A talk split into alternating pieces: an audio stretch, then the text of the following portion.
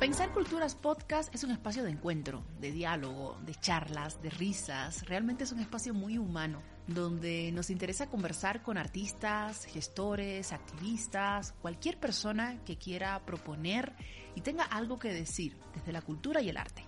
Nuestro objetivo es entender el mundo de hoy desde el arte y la cultura. Y por supuesto, si nos quieren acompañar, nosotros felices. Soy Saraí Amorós y les espero en Pensar Culturas Podcast.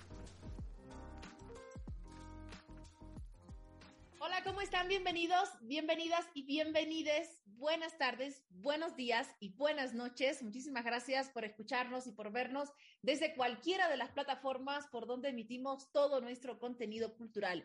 Recuerde que puede seguirnos en Twitter, en Instagram, en YouTube, en Facebook y que puede escucharnos de camino a su oficina, de vuelta a la casa, una salidita con el perro, eh, una limpiadita en la casa. De estos temas, mi invitado es especialista en recoger bien la casa.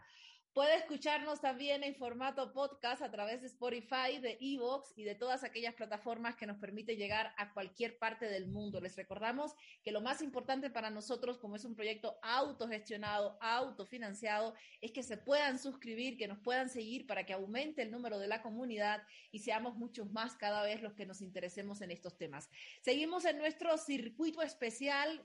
Alguien le dijo en alguna entrevista la previa del FITAS, no me gusta a mí el fútbol, pero bueno, es la previa de lo que va a suceder del 6 al 15 de mayo en la ciudad de La Paz y en otros espacios, no solo en espacios cerrados o en teatro, en relación con las 30 presentaciones que van a llegar a esta versión 2022, una versión esperada por todos aquellos que se quedaron con las ganas cuando hubo que suspender la anterior debido a las restricciones por la pandemia del COVID-19. Hoy me encuentro con otro de los invitados, con otro de los directores con quien ya hemos hablado sobre diversos temas en varios espacios, pero hoy se viene directamente para hablar sobre la presentación que llega al FITAS en relación con la obra Huactacha. Quiero darle las gracias y la bienvenida a Antonio. ¿Cómo estás?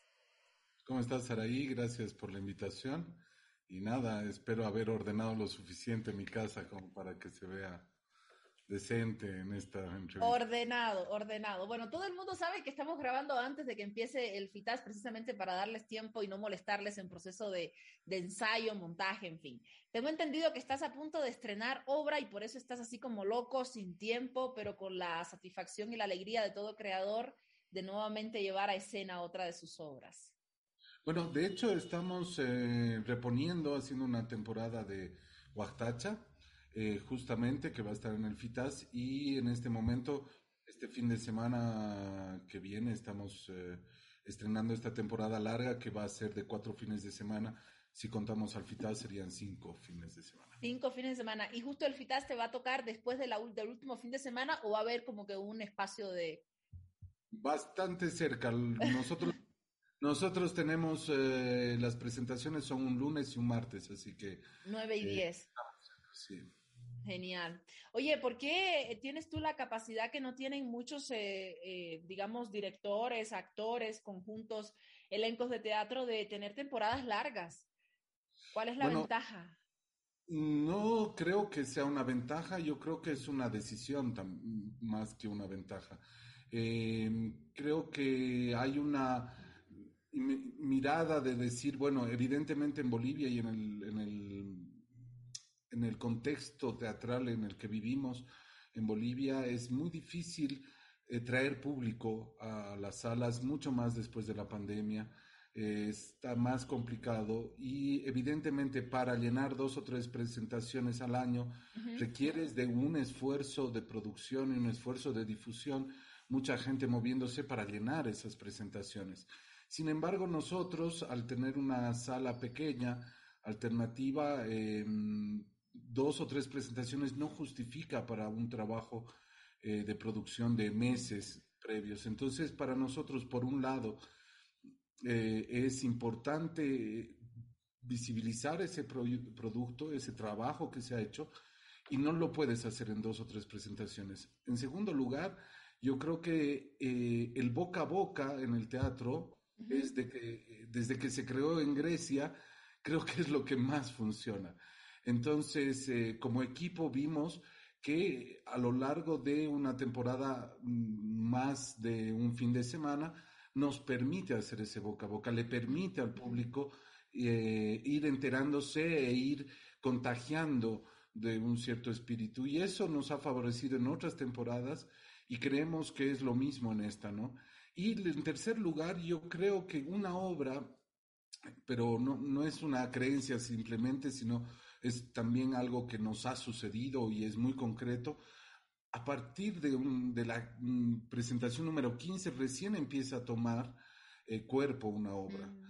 Eh, empieza a profundizar, empieza a tener y eh, tener un, un, duende, como muchos le dicen. Yo creo que, y para eso pues tienes que decidir. ¿no? Al principio yo creo que, claro, la gente no está muy acostumbrada y puede ser un riesgo, pero venimos haciendo temporadas largas desde el año pasado y creo que vale la pena el riesgo.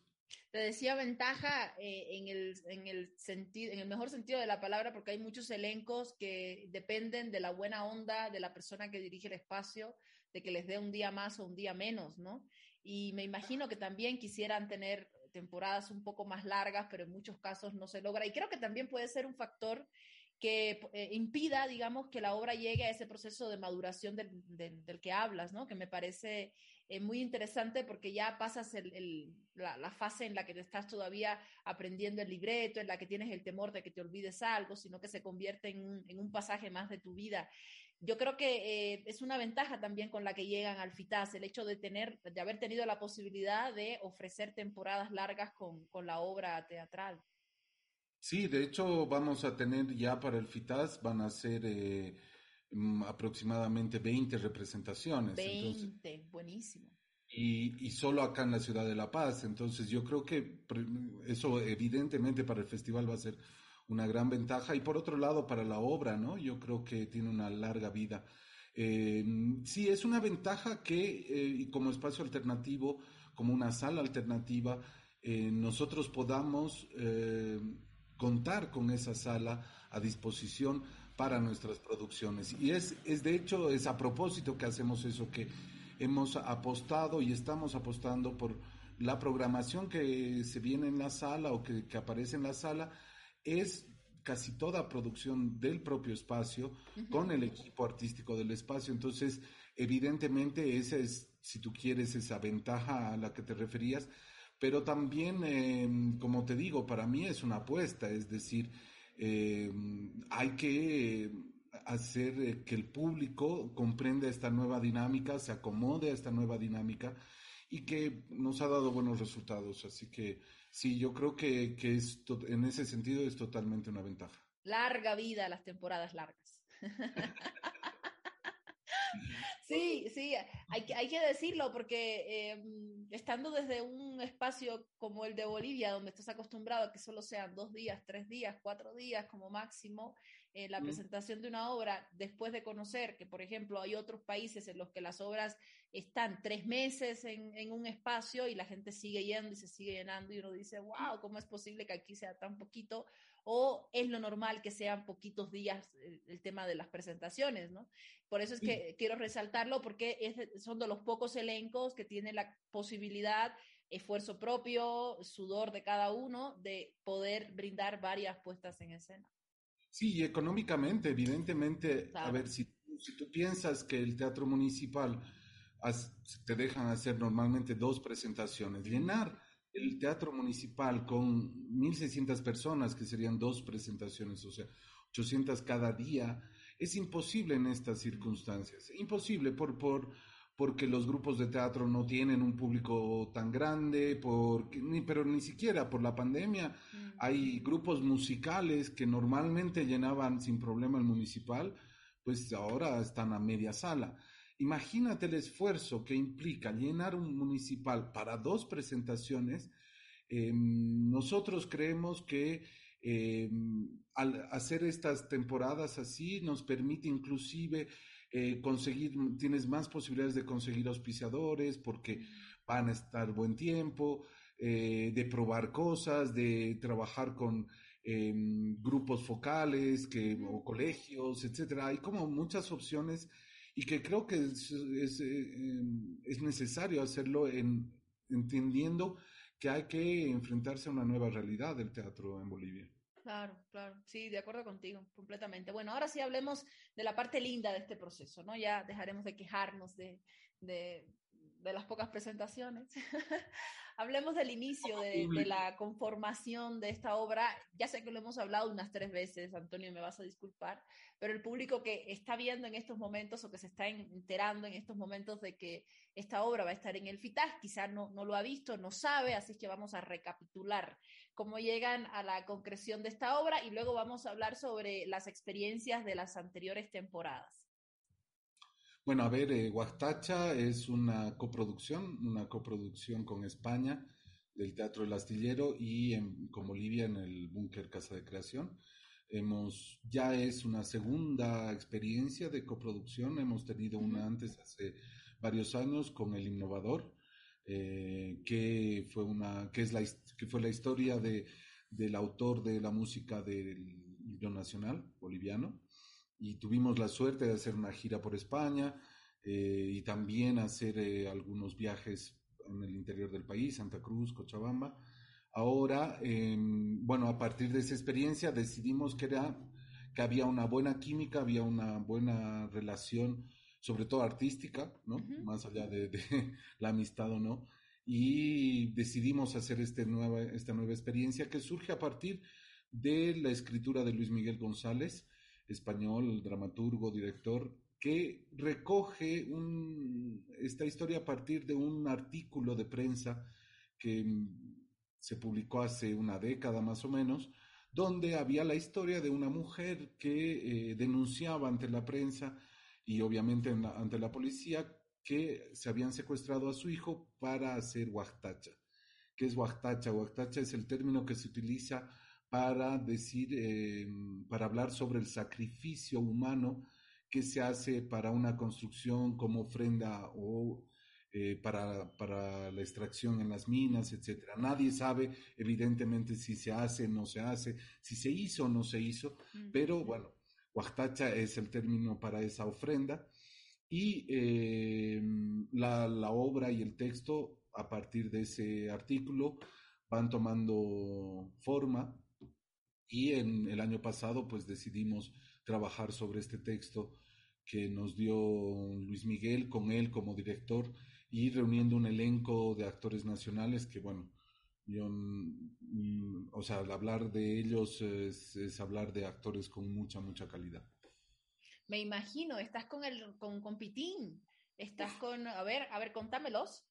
O sea, las, las los, eh, los prontuarios de, de, mis colegas actores en esta obra son larguísimos. Contan, contan, contándote, tampoco, tampoco te, te digamos, te, te saques de, del grupo. A ver, dame los A nombres. Está Raúl Pitín Gómez. El Raúl bueno, Pitín, sí. Es, eh, el actor, es un actor con mucha experiencia, con muchos años en el teatro boliviano. Es el, el, el más conocido acá. Patrimonio cultural de la actuación de Bolivia. Claro. Él y David Mondaca están ahí, ¿no? Ahí.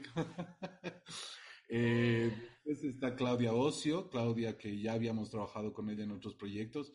Claudia que igual es una gran actriz, eh, tiene un trabajo muy constante, muy disciplinada, muy profesional. Está Marcelo Sosa y Fernando Romero, que los dos ya habíamos trabajado en el Innovador y que bueno, uh, no solamente su calidad, sino también eh, esta eh, esta química que hemos tenido en el escenario eh, se, se, reproduce y no había sido casualidad, no había sido chiripa, como decimos aquí, y, y, eso se ve en la obra. Genial. ¿Y estás tú? Estoy yo.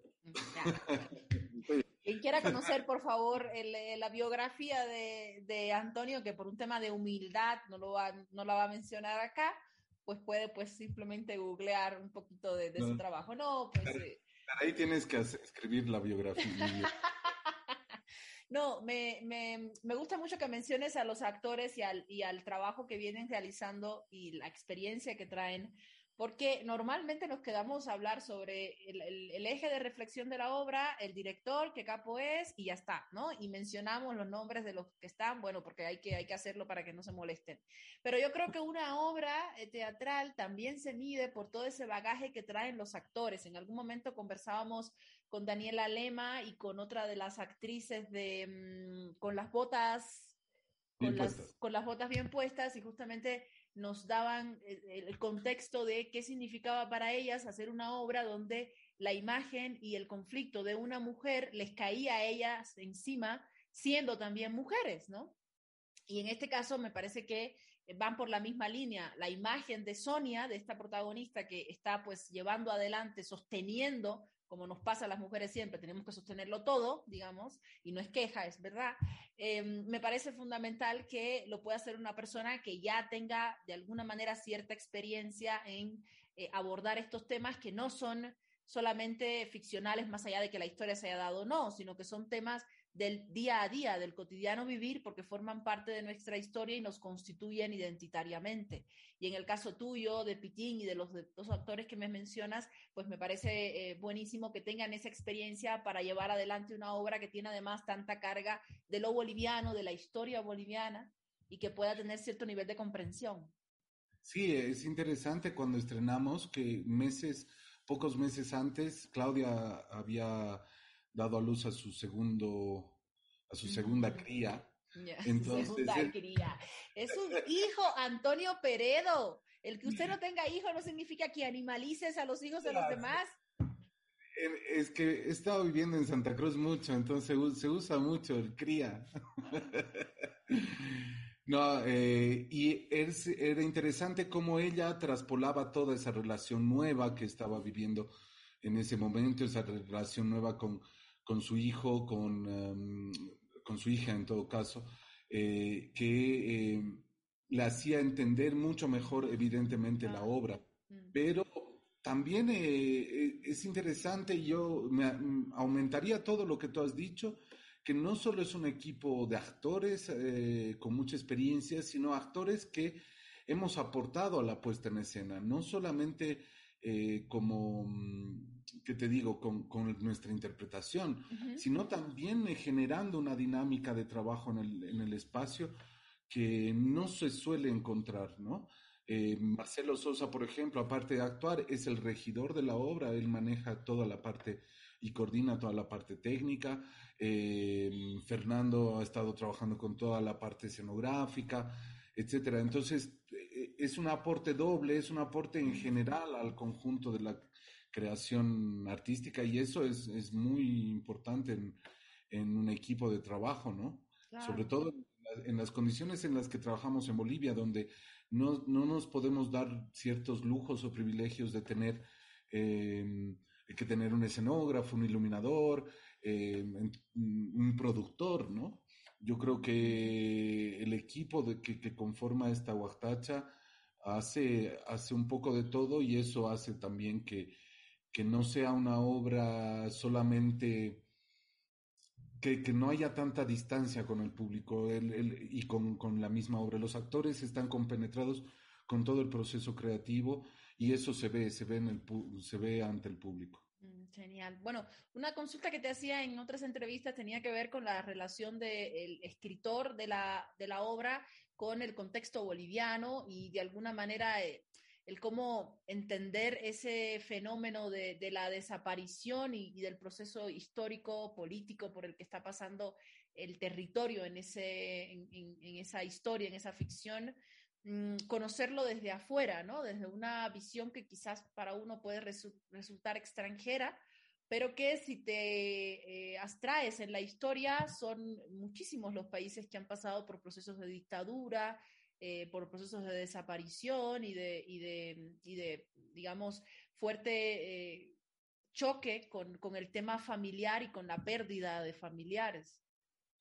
Yo creo que es, em, a ver, yo creo que todo lo que tiene que tener una, una buena obra em, de teatro no, no, es tanto si es eh, global o si es si habla universalmente o localmente. Yo creo que los temas que se tocan en el teatro desde, desde Grecia siempre han sido lo mismo. el amor, la muerte, eh, la traición, eh, son, son temas que son recurrentes.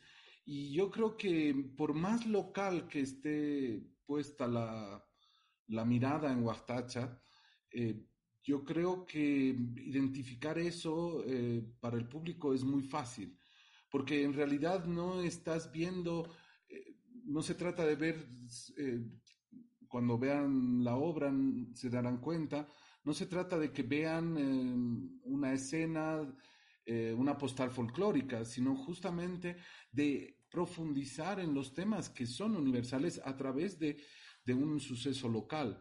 Eh, acá se discute en Huachtacha el tema religioso, las creencias, el pensamiento mágico, el pensamiento racional, eh, qué es eh, realmente creer, qué es realmente la magia, qué es y qué es la muerte en general. Y cuando empezamos a hablar de esos temas, pues creo que eso lo puede identificar una persona aquí en Bolivia o en el África o en Asia o donde esté o donde podamos llevar la obra, claro. Mm, mm. ¿Cuál ha sido la experiencia que has tenido desde tu posición de director, digo yo, director con experiencia dirigiendo y desde tu posición de actor con las anteriores temporadas de Huactacha? ¿Cómo ha reaccionado el público en tu consideración o aquella, aquellos feedback que te han llegado en relación con la obra? A ver, a mí, Yo, el problema es que cuando, cuando actúas, lo bueno en realidad no es un problema. Cuando lo, lo bueno de, de, actuar es que no te das cuenta de cómo funciona la obra. Yo antes de estrenar tenía un miedo pavoroso, dije, ay, ¿cómo será esta obra? La van a odiar, me parece muy densa.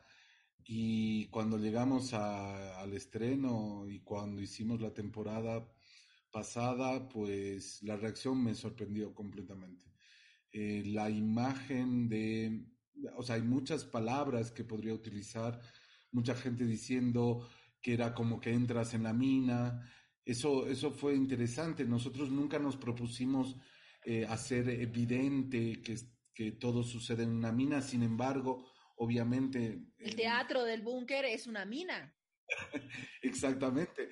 Eh, y, y, bueno, aprovechamos esa disposición, pero creo que la gente sintió y siente no solamente a partir de las palabras, sino de todo el trabajo estético de la obra, siente eh, y vive la, experiencia de la obra como si estuviera dentro de ella. Además que la disposición del, de la puesta en escena hace que los actores estén a medio metro del, público, eh, incluso los, a veces nos rozamos, los tocamos, los mojamos, los escupimos.